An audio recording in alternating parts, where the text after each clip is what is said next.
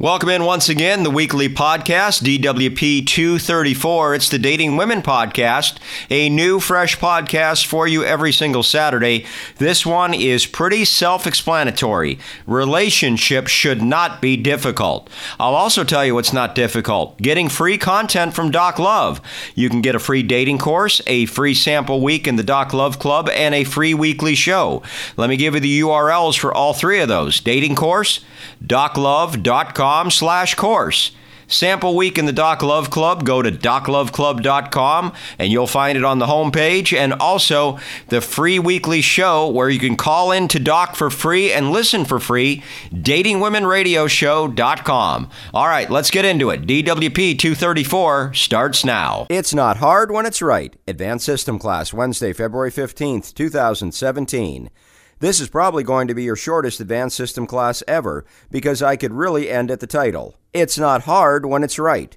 Let's repeat that again. It's not hard when it's right.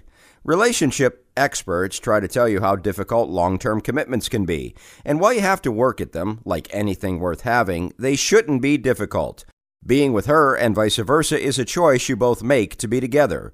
Last I checked, the vast majority of marriages I see in the Sunday section aren't of the arranged variety. So at some point, you had two people choosing to go on a date, choosing to become boyfriend and girlfriend, and eventually choosing to be married. Now, didn't they make all those choices because they felt their lives were better with the other person in it? You'd assume so. At any rate, if you've identified Ms. Right and she passes all the system tests while you are the type of gentleman a woman like that deserves, then it shouldn't be hard, should it? Mr. Right and Ms. Right find each other, treat each other well, watch out for each other, and choose to be together. What is hard about that? Listen, I'm not saying it's not challenging to maintain a long term relationship and that you don't have to learn to compromise and weave your life in with another person.